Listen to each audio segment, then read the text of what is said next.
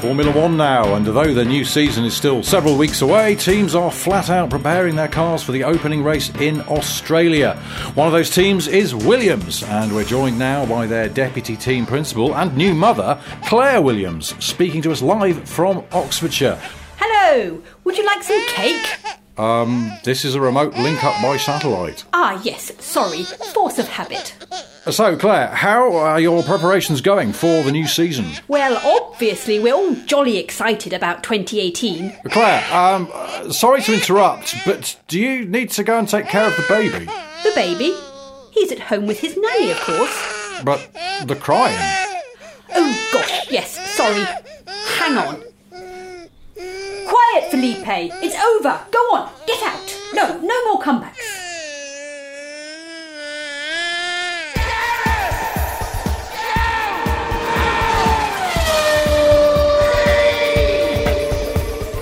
Hello, welcome to Gareth Jones on Speed. He's Richard. Hello. He's Zog. Hello. I'm Gareth, and welcome to the future, the first episode of On Speed recorded in 2018. And it feels like the future because there's some kind of exciting stuff going on at the moment. Not necessarily car.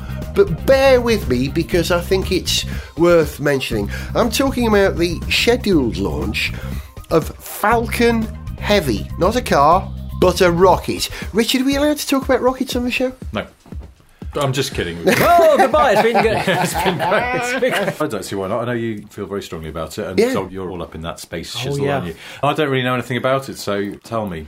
Well, What is the Heavy Falcon? it's a big fat bird. It actually is, though, isn't it? It actually is. It's three Is there? Can I ask you a question? strapped Genuinely, I'm not being flippant because Yeah. I did read about the Falcon Heavy. But this is the one that Elon Musk is putting uh, Tesla Roadster. One of his into. old cars. One of his exactly, old cars, yes. original His old own shape. Tesla Like the one Roadster. we As ballast, basically. yeah, yeah, yeah. But can I just ask before we go? We'll come is back there the a word ballast, but carry Falcon. Light? Well, it's called the Falcon 9, which was a development of the Falcon 1.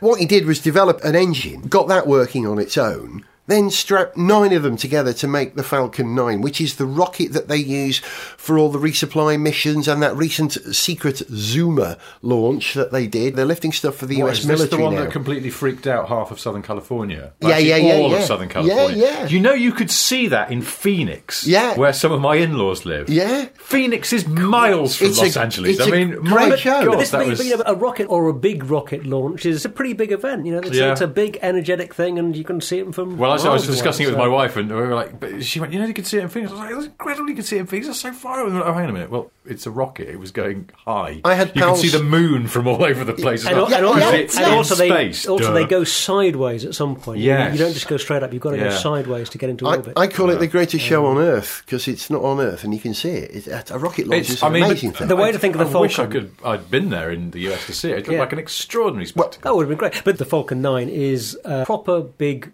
commercial rocket. Big. It's big enough to launch supplies to the International Space Station, which Yeah. it's doing fairly and regularly is that the now. sole supply and they've now chain for the space? No, station? No, there the are- Soyuz is Soyuz the still other. going. Well, Progress, the unmanned Soviet, sorry, Soviet, Russian Progress uh, supply commies. centre of supplies. yeah, but it goes up on a Soyuz launcher. It does, It's, yes. uh, yes, let's take your point. The rocket is the, The Soyuz, is the as well as the capsule, as it were.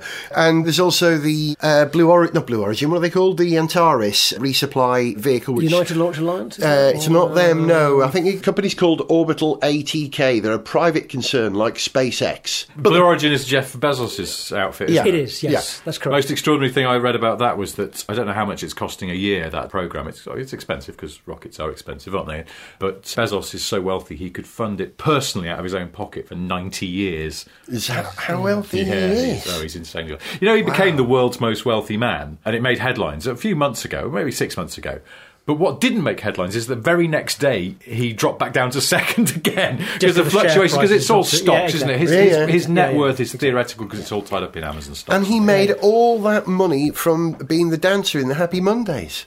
Incredible. Yeah. Close enough. And the other thing about the Falcon 9, of course, is SpaceX has pulled off this tremendous trick of building a reusable launcher. At least 10 times now, Yep. they have recovered Falcon 9 launchers by dropping them back onto a barge Yeah. uh, and firing rockets and, and Or and landing can them- refurbish them and they've reused a They reused a couple of them so far. The two, I think, and the Falcon Heavy launch. I believe that the two outer boosters, if you like, outer elements, are flight proven, as SpaceX say. You know, pre-owned. They have run before. And just to explain, the Falcon Heavy is, to put it simply, three Falcon 9s strapped together. So it's a Falcon 27. It That's- is, that's actually. the- it actually is. yeah. It's got Right. 27 motors. It truly Really? is. Yeah, yeah. It truly, so- truly is. Follows the Soviet design in that respect. Okay, Lots of now- little motors rather than a few big ones like the Americans And did. it's- Educate me in the this is- general sort of rocket scheme of things. Hmm. How does the Falcon Heavy compare in size and power to the Saturn V, the biggest rocket? Yeah, the Falcon Heavy can lift 54 metric tons. I think the Saturn V was 120 something metric tons. But depending, well, they say lift. This is a question. We're talking To about where? lifting, yeah, lifting to low Earth orbit, or lifting to the moon, or lifting to Mars. And these are three very different things because getting into low Earth orbit is hard, getting to the moon is harder and takes even more energy and more power, and then getting to Mars will take even more. And one of the main objectives of SpaceX is to build vehicles that can go to Mars. Yep. And Falcon Heavy can it can get some stuff to Mars. Yeah, they could get a Uh, Tesla into Mars orbit. Just to take a step back, you- you asked a moment ago how powerful this is compared to, say, the Saturn V.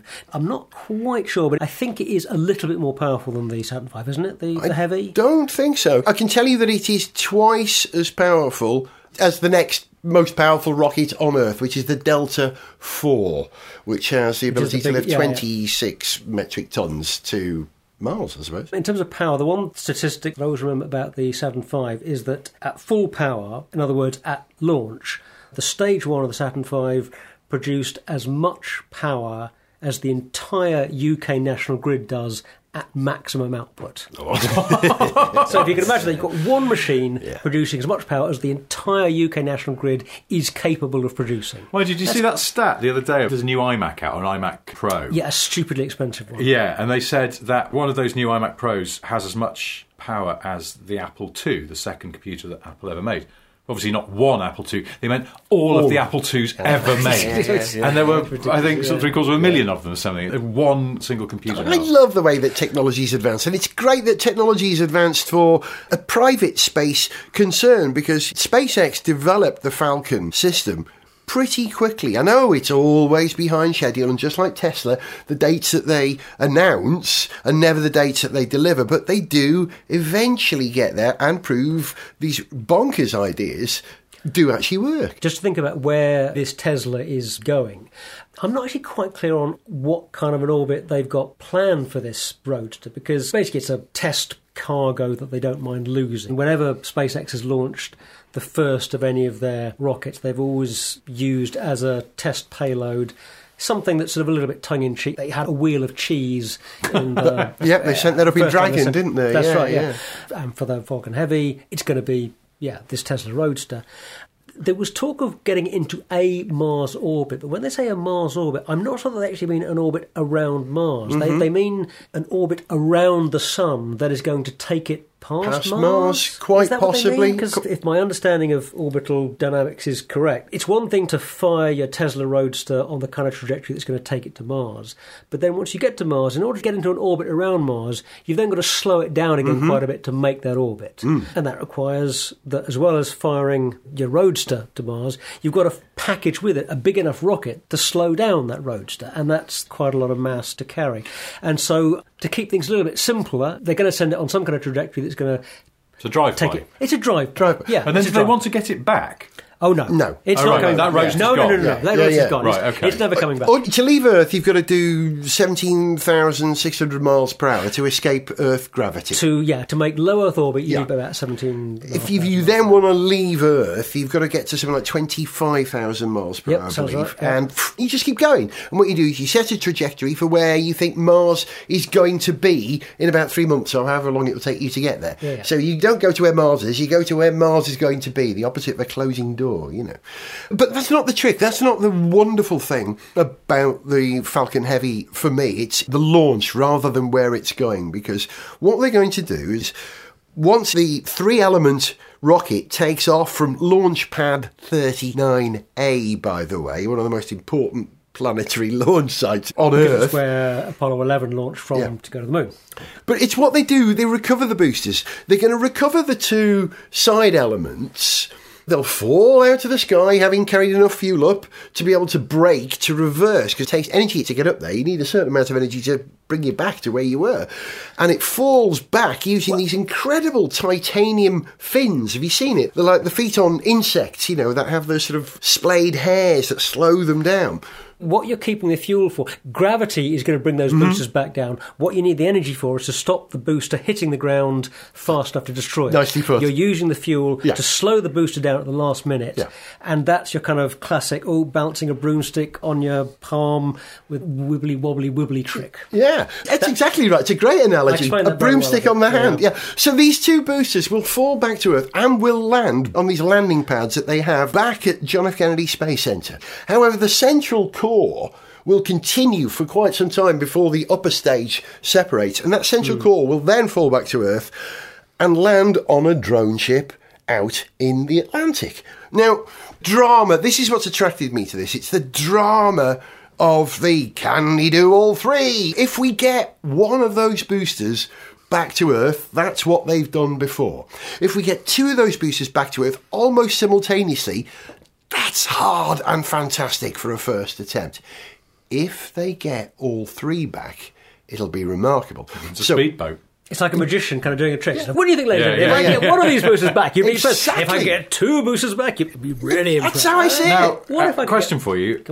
Are these boosters then, as they come back down to Earth, are they being controlled manually, or is it all done with an Autonomous. automated I believe it's all Yeah. Is it? Okay. Yeah, Yeah. it's- Interesting. I think in about one minute before launch, everything goes internal. And Falcon takes care of its own business, rather like a Tesla parking. Hmm. And when you watch it, it defies belief. We've seen shots of Thunderbird 3 landing back through that round building in Thunderbirds on Tracy Island.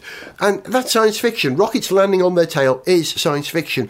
Hmm. SpaceX have proved that they can actually do it on Earth. Yes, I know there are others doing it as well, but no one else has done it from orbit yet, apart from SpaceX. Yeah, and they're doing it with a vehicle that they are using commercially to take supplies to the International Space Station. It's a very, very impressive technical achievement. So is this uh, basically the technology now earns its keep with the genuine supply chain need and delivering satellites and for whoever wants them Yep. into orbit? Yep.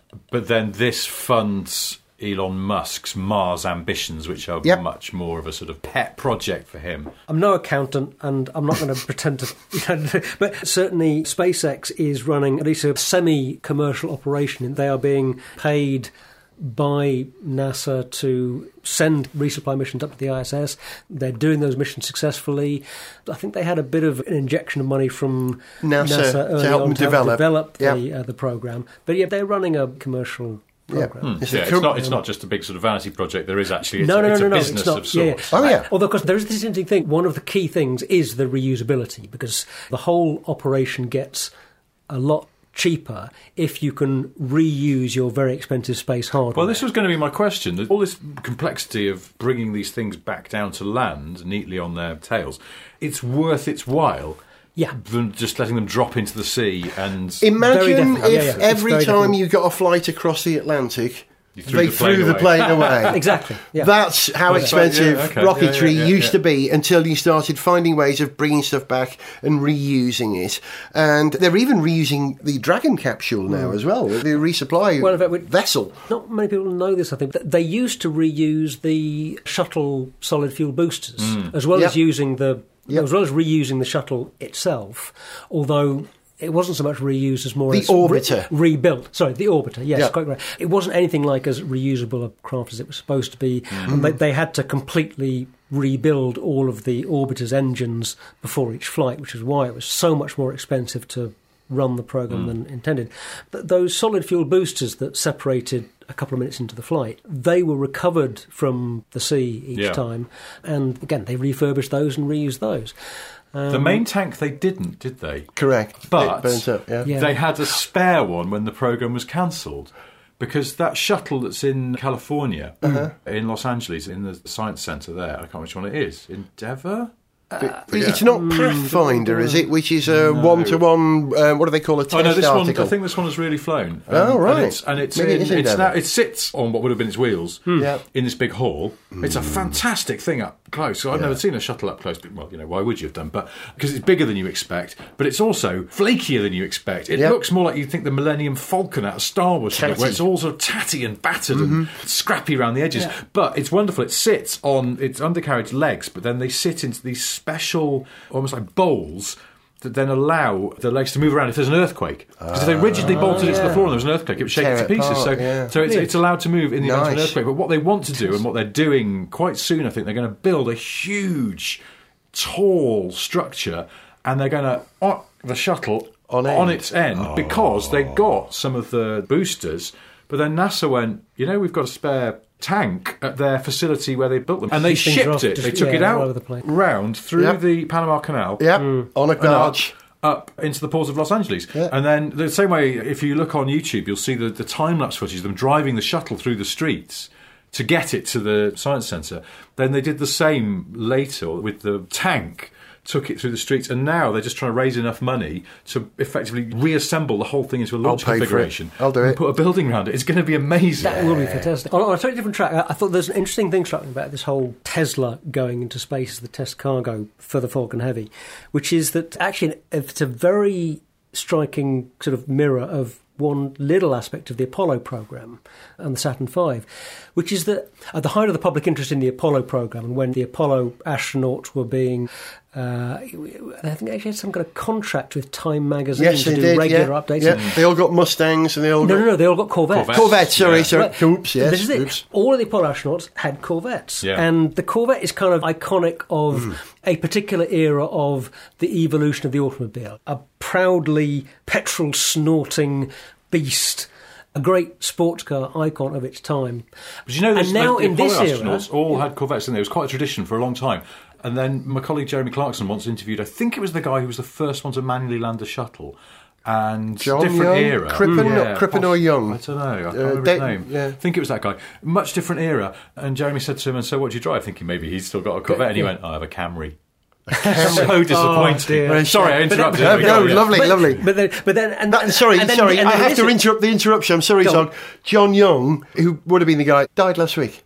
Oh, was that the same Yeah, guy? one of the moonwalkers. Oh, yeah, yeah, right. yeah. But yeah, Sorry, but, uh, yeah, and so in this new era of space, and, and SpaceX is absolutely a company that is at the heart of this new era of private space innovation. And Musk might well be the guy, and SpaceX may well be the company that builds the hardware and runs the mission that puts the first people on Mars. Who knows? A car that is iconic of the new era of motoring uh-huh. is going up on that rocket. You've got a mm-hmm. Tesla mm-hmm. Roadster atop their Falcon Heavy. It's just an interesting kind of mirror mm. of you know Yeah, yeah, a, com- I a- get a- that. a generational change. Yeah. You know, in both industries. Look at the lawman beating up the wrong guy. oh man, look at those cavemen go. I suppose what I'm trying to ask is: Is there life on Mars? I've got to say, if you think Falcon Heavy is potentially exciting, don't miss it. It'll be all over the internet. It's going to happen at the end of January. Right, we don't know exactly when. The, in fact, as we speak right now, perhaps in the next 24 hours, in between the time it takes to record this program and put it out, they're probably going to static fire the 27 engines on the launch pad at Kennedy just to make sure it's all working before the final launch. And it's going to be the most exciting thing you'll ever see. I know there's no one on board it, right? But it's going to be one of the most exciting things you'll ever see because the potential for this to go wrong is greater than anything before, hmm. which makes it. You know, more jeopardous and therefore more entertaining. And beyond that, we're going to have to come back to this program in about, well, 10 years or perhaps 30 years, depending on Elon Musk's scheduling, for the next generation beyond Falcon Heavy, which is called BFR. And do you know what that stands for? I can guess. Well, we, we all know what it sounds like. big rocket, There isn't it? yeah. No, no, no, it's Big Falcon Rocket. Of course it is. Of course it is, yes. Uh, so the Falcon Heavy launch uh, was a success, Yes, sir, Mr. Musk. and my Tesla Roadster uh, was on board. Certainly was, Mr. Musk. Right. Okay. Well done, gentlemen. You should go home and get some sleep, Mr. Musk, sir. Yeah, I can't do that. Why not, sir? Because you fired my goddamn car into space. But but you you you told us to do that, sir. I'd have to be goddamn crazy to tell you to do a thing like that. Do I look crazy to you? No, no, Mr. Musk, sir. That's right. The answer is no. Space weasels. Step Petrol! We got a Jones on speed! You know, cars really are out of the world, fellas, aren't they? Especially when you've got a Tesla potentially on its way to Mars. But really, you've got to ask, what about the cars on Earth? Where's the next breakthroughs? I want to discuss the internal combustion engine in a moment because it's not done yet. But it seems that the buzzword for EVs at the moment is not in the motors or the magnets in the motors, but in the batteries. That solid state batteries is what everyone is aspiring to. Now, do you understand the principle in which solid state batteries work? Is it basically a flash drive? What is it? Uh, I don't know a little about this, but as I understand it, the key thing about a solid state battery is that you're replacing a liquid electrolyte with a solid electrolyte. So in a regular battery, you've got a couple of electrodes which you hook up to whatever you want to power. You've got your couple of electrodes, and then in between those electrodes, you've got your electrolyte, a chemical solution, and chemistry happens in between your electrodes, and that produces your current. Hmm. Now, batteries can have all kinds of different chemistry. We're all familiar with old style lead acid batteries, which have lead and acid in them. Is that Uh, why they're sulfuric called lead acid batteries? Um, Nickel, your phone's probably got a lithium ion battery in it, and lithium ion batteries are in most Lithium most polymer EVs as well? Yeah, I'm not sure. The Nickel the lithium, the lithium here is referring to chemistry that's happening in between the electrodes. Hmm.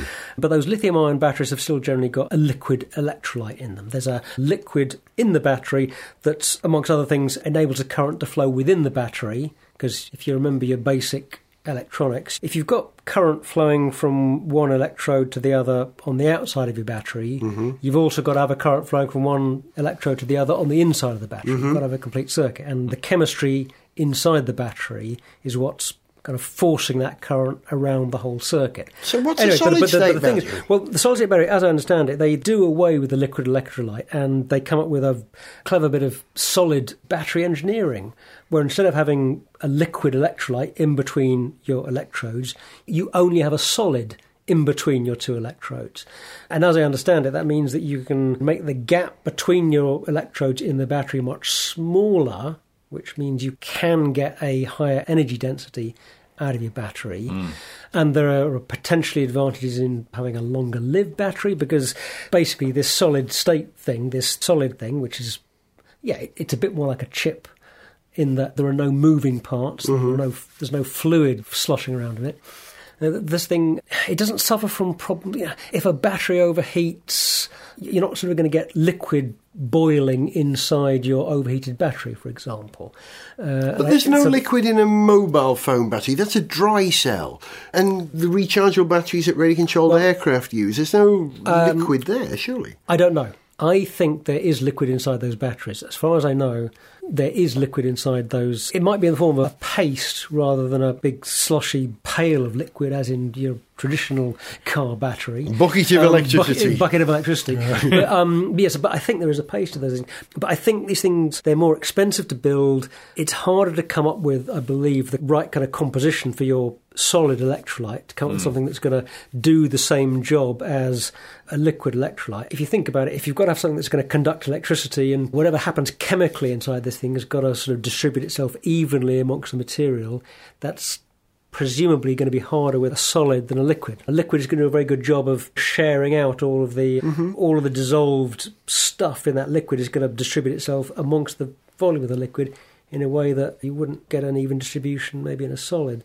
It's harder to get a good contact between your electrodes and your solid electrolytes, and I think they can be a bit more mechanically fragile. So I think the bottom line is that while you can get some definite advantages from going solid state with your battery, it's an incremental change rather than a massive change. And in uh, some ways, it's a change back to an old terminology. Do you remember when solid state was a phrase that we used perhaps in the 60s and the 70s for transistors as opposed to valves at that point? Oh no, Yeah, it's going to be yeah. solid state. It's almost like saying gasoline. It's a slightly arcane form that's now used in a different way. And I like that. Solid state, sort of slightly Yeah, I mean, 70s, very if- grundy. If that becomes the standard battery technology, they'll, they'll just be batteries. They won't be solid state batteries anymore. Do you get excited by battery technology like you get excited by petrol engine technology, Richard? Uh, funnily enough, I do because I think there's a palpable sort of heat to it, not literally, or sometimes literally, but it's, it, it feels like this is an area in which we're making incredible advancements incredibly quickly. I know it's all quite incremental, but the rate of progress has suddenly accelerated in terms of energy density, which is obviously the big thing, isn't it? And then looking at the next evolution of the technology. So, from what I've read, the feeling is that lithium ion batteries for use in cars on that sort of scale and for the required energy density are kind of getting to the end of how much they more The they can laws be of physics. eked out, and uh, so we move on We- to we've these, gotta find other things. things, which, Yeah. which, which Yeah, you're saying yeah. more compact and better energy density. But it's quite exciting. We've gone in a relatively short amount of time, really short amount of time, really in the, in the general sort of life of the car, from electric cars that would struggle to have a hundred mile range Mm. to now Teslas and stuff that's coming out this year. That I was just looking up today. You know, got this Audi, um, uh, what's it e-tron. called? E-tron, Yeah. um, and the Jaguar I-Pace, of course, which is coming very soon. Sorry, can I say e-tron correctly? E-tron. Which is almost identical to the French word for turd. Is it really? Yeah, and Audi, Audi have gone, no, it's fine. And their French importer, presumably, is going, "Oh, please, seriously, please reconsider. Please. They go, no, there's nothing wrong with e-tron. so, yeah, in France. Going, so Oh, I hear, Marcel, learn a new you've French got, word. uh, Fantastic. You've got a new electric car. What is it? It is an Audi turd. No, I'm going to trade it in for a Jaguar I-Pace. Although I-Pace obviously is the French for vagina, so Yeah, yeah, yeah, yeah. it, it's, uh, What does Model 3 mean then in Chinese? It probably means. Oh, don't ask. Yeah. it- One thing to remember about the solid state thing, I think one of the things they do quite well is uh, I believe you can charge a solid state battery faster than. Uh, in nine seconds or something. uh, no, Well, no, this is is another frontier, isn't it? New. apart from what's your ultimate range, how quickly can you maybe give it a 50% charge? Yeah, mm-hmm. well, there's these new sort of the, the next generation chargers, sort of 150 kilowatt, I think, and then mm-hmm. I don't know where they'll go beyond that. I suppose the chicken and egg battery technology, charge technology, charger, charger infrastructure. Yeah. how much they try and future-proof that without going so powerful that it doesn't work with the existing generation of cars. These are the mm-hmm. sort of things we'll wrestle with, and we are humans. We're adaptable and we evolve, and this is what makes us who we are. And once upon a time, you had to buy petrol from a chemist shop.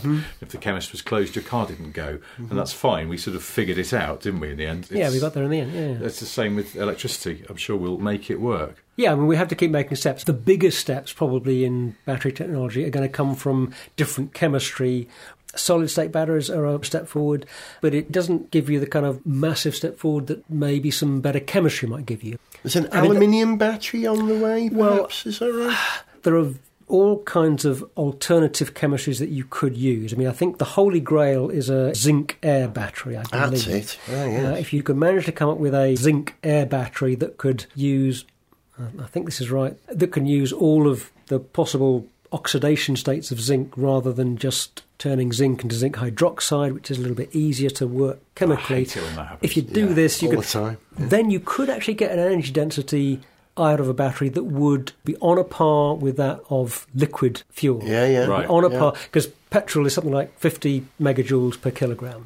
So basically, we're looking at the war between regular solids a and lithium ion liquids battery is here, about aren't we? two megajoules, I think, Right. uh, per kilogram. So, who's best, liquid or solid? You decide. Listen, I want to talk about some of the electric cars that are coming out at the moment. We mentioned SpaceX and Elon Musk and Tesla, so we've got to talk about what's happening there very briefly. Um, the Model 3 is reaching people now. Do you know anyone who's driven one, Richard? Have you met Uh, not to anyone? personally, but I've read some of the US journalists who've had a go in it, which have all been not through Tesla themselves, but through getting friendly owners to let them have a go in it. Because I think those first production Model 3s were going to employees of Tesla. Hmm. yeah. And now, actual punters have got their hands on them. I read some really glowing reports. There's a guy called Alex Roy, who's quite a well known US car writer and presenter, and also seems to own a high end audio shop in New York. I don't know. And he was absolutely effusive in his praise. And it's funny, you read about the Model 3, and I think the elephant in the room is the fact that they're still not making as many cars as Yeah. Elon Musk claimed. And uh, Up he's to 1500 now, is that right? Something like that, yeah. But he was saying they're going to do twenty thousand a month. and He's not even close. Mm. And I mean, that is a schoolboy error. It's like an established car company would have a production ramp up plan, Mm-hmm. and they'd be sticking to it, and they'd have agreement with suppliers, and they would have all their processes in place. If it was Ford, it's not their first rodeo. They would know how to do this, and yeah, sure, there'd be Mm. issues along the way, and they would not quite hit targets entirely, and they have lots of internal targets and gateways and all this sort of stuff. But they wouldn't have a target of twenty thousand a month, and they'd be falling short of that to the tune of eighteen and a half thousand. I mean, that is shocking. If you're aiming for twenty thousand a month, you've told your dashboard supplier that you want twenty thousand dashboards a month. So are they all stacking them up, or I presume there's some kind of just-in-time system? So then the burden is on the supplier to sort of The- slow yeah. down their production, which screws their figures. The people they buy their component parts from. There's a whole knock-on to a They- chain. yeah, which, they- you know, I think usually suppliers and manufacturers have both ways. It Mm-hmm. works where they have penalties in place if one side lets the other down, and I don't know how that's affecting Tesla if if they have those agreements in place. But the point is, they've screwed up royally, really, or. Elon Musk is talking a bigger game than he knew could they could ever achieve. I'm not sure. The He's a truth very probably lies ambitious man. I somewhere think between. that comes He is, out but- in his forecast. They are optimistic, absolutely. But I like a bit of optimism. If Elon Musk's SpaceX project can be compared to Tesla in any way, they have actually delivered on everything ultimately. They've got there a lot, lot, lot, lot later. Yeah. And maybe if they can hang on, that Tesla will, will, will get there eventually, but it's going to be But painful. this is Yeah, my beef. they're with- going from this, is, this is absolutely my beef with Elon Musk when it comes to the car making side of things. He can deliver his rocket program late. Mm. Rockets are bespoke, essentially one-off things, aren't they? And, and, and you've got a couple of customers. You know, e- Yeah. e- you know, basically Yeah. you're launching stuff for NASA or for the US military. Yes. Yeah. Yeah, yeah. It's Or not like people. there's half a million Yeah, yeah. people who've given you a bit of money and would like their rocket launched now, please. Yeah. That's not how space works. Mm-hmm. But cars, it does. And this car is a mainstream car now, and the numbers they're intending to sell it in, the fanboys won't protect them. They're going to cut through into the real world where people won't tolerate shoddy quality, and they also won't tolerate a car being massively late. They'll get bored. They'll want their money back, and they'll go and buy an Audi or a Jag or a BMW or one of the new electric cars that are coming very soon. Well, this is the thing. There's now a much greater danger of Catch it. Tesla being overtaken Yeah. by the more established businesses who are within the framework of their much greater expertise in mass manufacturing vehicles. That's it. Are It's the making mass the electric manufacturing vehicles. bit. And the, Yeah, yeah. the thing is, but then I've been Um, reading these tests of the Model 3 and I've been looking at the pictures again and sort of seeing it out in the real world and watching some video on YouTube of owners who, you know, a lot of them are sort of hyper fanboys and they do endless YouTube videos of today. I'm going to show you how I open the glove compartment. And I'll be honest, I get fascinated by it. And I'm looking at the Model 3 and I'm thinking it's a very desirable object. I Hmm. look at it and I kind of want one. I love that minimalist interior. Hmm. The exterior is, yeah, it's all right. I love that touchscreen, the graphics. I mean, I think some of the UI decisions they've made are bonkers. And did you know the auto wipers? The Model 3s were delivered without automatic wipers, but it's now been given to all all existing cars with an over the air update because Tesla automatic wipers on the Model 3 and on the most recent Model S and X models, it doesn't use the usual sensor that all other cars Oh, have. let me guess. It uses something basically internet-based GPS. It looks at the weather radar in your area, figures out where it's raining, and works out if that's where you are. Is that No, what it does? Elon Musk is in space in a satellite and he's watching with binoculars That when was it's gonna be raining. my second and he presses a button and makes That a car. was my second No, no. guess. Do you know what it is? It's the It's cameras. it's- Auto wipers, they've got to detect when the screen is wet Yeah. and give a swoosh of the wipers. They're infuriating in all cars. They never work properly. Uh-huh. But Tesla's system is different. It uses the cameras because all of those cars are covered in cameras for the autopilot system. And I guess the ones So behind if, the so screen. if it sees yeah. spots of water, Well, just reading up on the internet because I was fascinated. It's like, wow, they can give your car a new feature just right over the air update. Mm-hmm. How brilliant! Love that. Hmm. But then reading people going, yeah, I've tried out my new auto wipers. Yeah, they don't really work properly. you just go, it's a classic auto wiper So problem. basically, they, they they're- sound they're like, like even other- worse than they're like auto wipers other on auto other cars. I went but down- I, that's the thing. Sorry, Gareth. I was going to Yeah. wind up my thought, which is that I think the Model 3 is an incredibly desirable car, and I think we probably said this on the show before, but it's all for naught if they cannot reliably mass produce it in the way that they Yeah. claim. Mm-hmm. And at the moment, there's little evidence that it's going to plan, and I think that's where they've dropped the ball a bit. And it's a shame. I wish them the best luck because, as the old cliche goes, Tesla, if they didn't exist, we'd have to invent them. I because can- they've given everyone else a kick up the arse, and it will make the other electric cars coming from other people, I Yeah, think, up their game. They're doing great work. For that alone, we need them, but we also need them to prove that they're not BS merchants. Yeah. I can't separate Tesla from SpaceX. For me, it's one entity. It's driven by this imagineering I mean, I, lunatic. I can't see that, but they are such different businesses. Ed Richard says they are such massively different businesses. You know, the di- Mm-hmm. Volume. the difference between yeah, bespoke, yeah. And yet, SpaceX are now turning out rockets and turning round rockets and launching rockets within 24 hours of that Falcon 9 launch that put Zuma up. They had Falcon Heavy on the same launch pad. They built the processing facility in a matter of months. They've got dual launch capacities. They've built one at Vandenberg Air Force Base now. There's an awful lot of work's going in for a long term goal. And that's how I'm willing to hope that we can hang on so he gets the long term goal. Yeah, there's going to be horrible disappointments. So if that's the thing, you see, his long term goal in it's harder- space rocket launches is that he is still ahead of everyone else. Mm, mm-hmm. Well, that's not the case in the car world.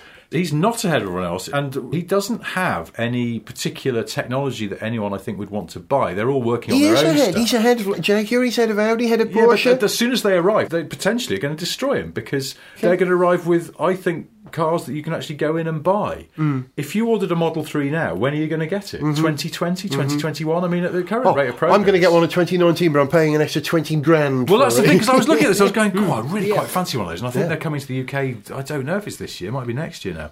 And I was thinking, well, there's literally no chance of getting one unless you want to pay a huge premium. But then I'm thinking, well, the Jag I-Pace will be out by then, and I mm. really, really want one of those. So I'll just get one of those if I was in the market and I have the money. That's the problem, you see. I think it's a very desirable object, that car, but it's not so desirable that you would exclude all others because I think that some of the other stuff that's going to come along is also going to be very desirable and that you'll actually be able to get it and you'll be able to get it serviced and not have these concerns about the company going a bit screwy and squiffy because all these proclamations that Musk makes are basically just to shore up his stock as much as anything. Yeah, yeah, He yeah. needs He's that. a PR man. So what's, Yeah. the, so what's the future? Are they going to end up being forced to collaborate with an existing car manufacturer I some don't reason? think You know, will who, they who, Toyota used to own part of Tesla, but they've sold all their shares now. There is beginnings of a relationship. Well, relationship. Mercedes gave them a load of money in the early Hmm. days as well, but I don't think that Merc now need or want that because their electric cars are coming very soon, and I don't think there's any sort of overlap. Over the Christmas period, I went out into London, and on New Year's Day, I saw a McLaren P1. Going, going down Oxford Street. Hmm. Man, I actually shrieked like a child and it actually made a lovely noise. I'd never heard one in the flesh. Hmm. It makes a real rip snorty noise, real sing song, you know. And that was possibly the second most exciting thing that happened to me in terms of cars because I went down the King's Road a few days earlier and saw three Model X's, Tesla Model X's, three on the King's Road. So it's very fashionable. That's what that tells hmm. me. It's very exciting. And I was excited by seeing three of them. You know, wow, three big numbers. Three in the wild, yeah. yeah. But you know, because I'm seeing them around quite a lot now. The Model X's, I Yeah, there's, yeah. there's a lot sort of around, and it is always in because well, I was going to say it's always in the well-to-do parts of London. It has to be. They're incredibly expensive. Mm-hmm. Yeah. But yeah, in, in sort of Hampstead and places, there's quite Yeah, a few of them them- around. they're around. But we've got two minutes, right? Two minutes. Is the petrol or the internal combustion engine dead? What are the options for that now? How much more efficient can we get in two minutes? Zog, are we absolutely at the end now? Uh, we do seem to be eking out with some of the developments with the compression ignition stuff that Mazda and Mercedes and some other people have been looking into, started to use. We are getting more efficiency out of the petrol engine, but we must be getting pretty close to the limit, I would have thought. Yeah. We're also just getting to the point where even you could get more efficiency out of the petrol engine, You'd be legislated you- against. You'd be wasting your time doing it because the electric option is going to become so much more desirable in so many ways. The simplicity and efficiency of an electric motor compared to a petrol motor, an internal combustion engine, is insane. And we're getting better at the battery stuff. I completely agree with you, but I don't think the petrol engine is completely dead. The changeover No, period right. is going to be will- longer than perhaps we think. Yes. There's going to be Yeah. loads of new electric cars in the next couple of years, and we're going to be drowning in them. You're going to be spoilt for choice. But the take up rate is going to be slower, I think, than even some of the car makers are expecting. I was reading this week that I think that some of the numbers that they're planning on building in the future, and you just think, that's a lot of cars you're suddenly saying are going to be pure electric. It will happen, but the acceptance rate, my Nissan Leaf has there's a has lot of gone now, to my great sadness, but when I was driving that, another time people go, "Oh, I couldn't have an electric car because I mean, how do you charge it up? You don't have a charger at home. I just go, hmm. it's really easy. I just charge it around the corner in the public point or at my office. It's hmm. not an issue. Why?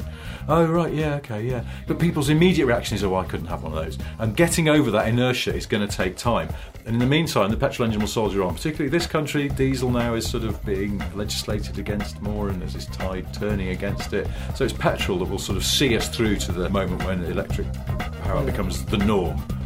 And if that remains the truth, long may Gareth Jones on Speed describe itself as the podcast for petrol heads. We'll have something to talk about. Hooray. You've been listening to Richard talking, Goodbye. to Zog talking, Goodbye. and me interrupting. I was Gareth. See ya. To send us an email, see pictures, get song lyrics, join our Facebook fan site, follow us on Twitter, or to find out about sponsorship opportunities, go to garethjones.tv. Gareth Jones on Speed is made in London by Whizbang. Gareth Jones on speed! Speed! Speed!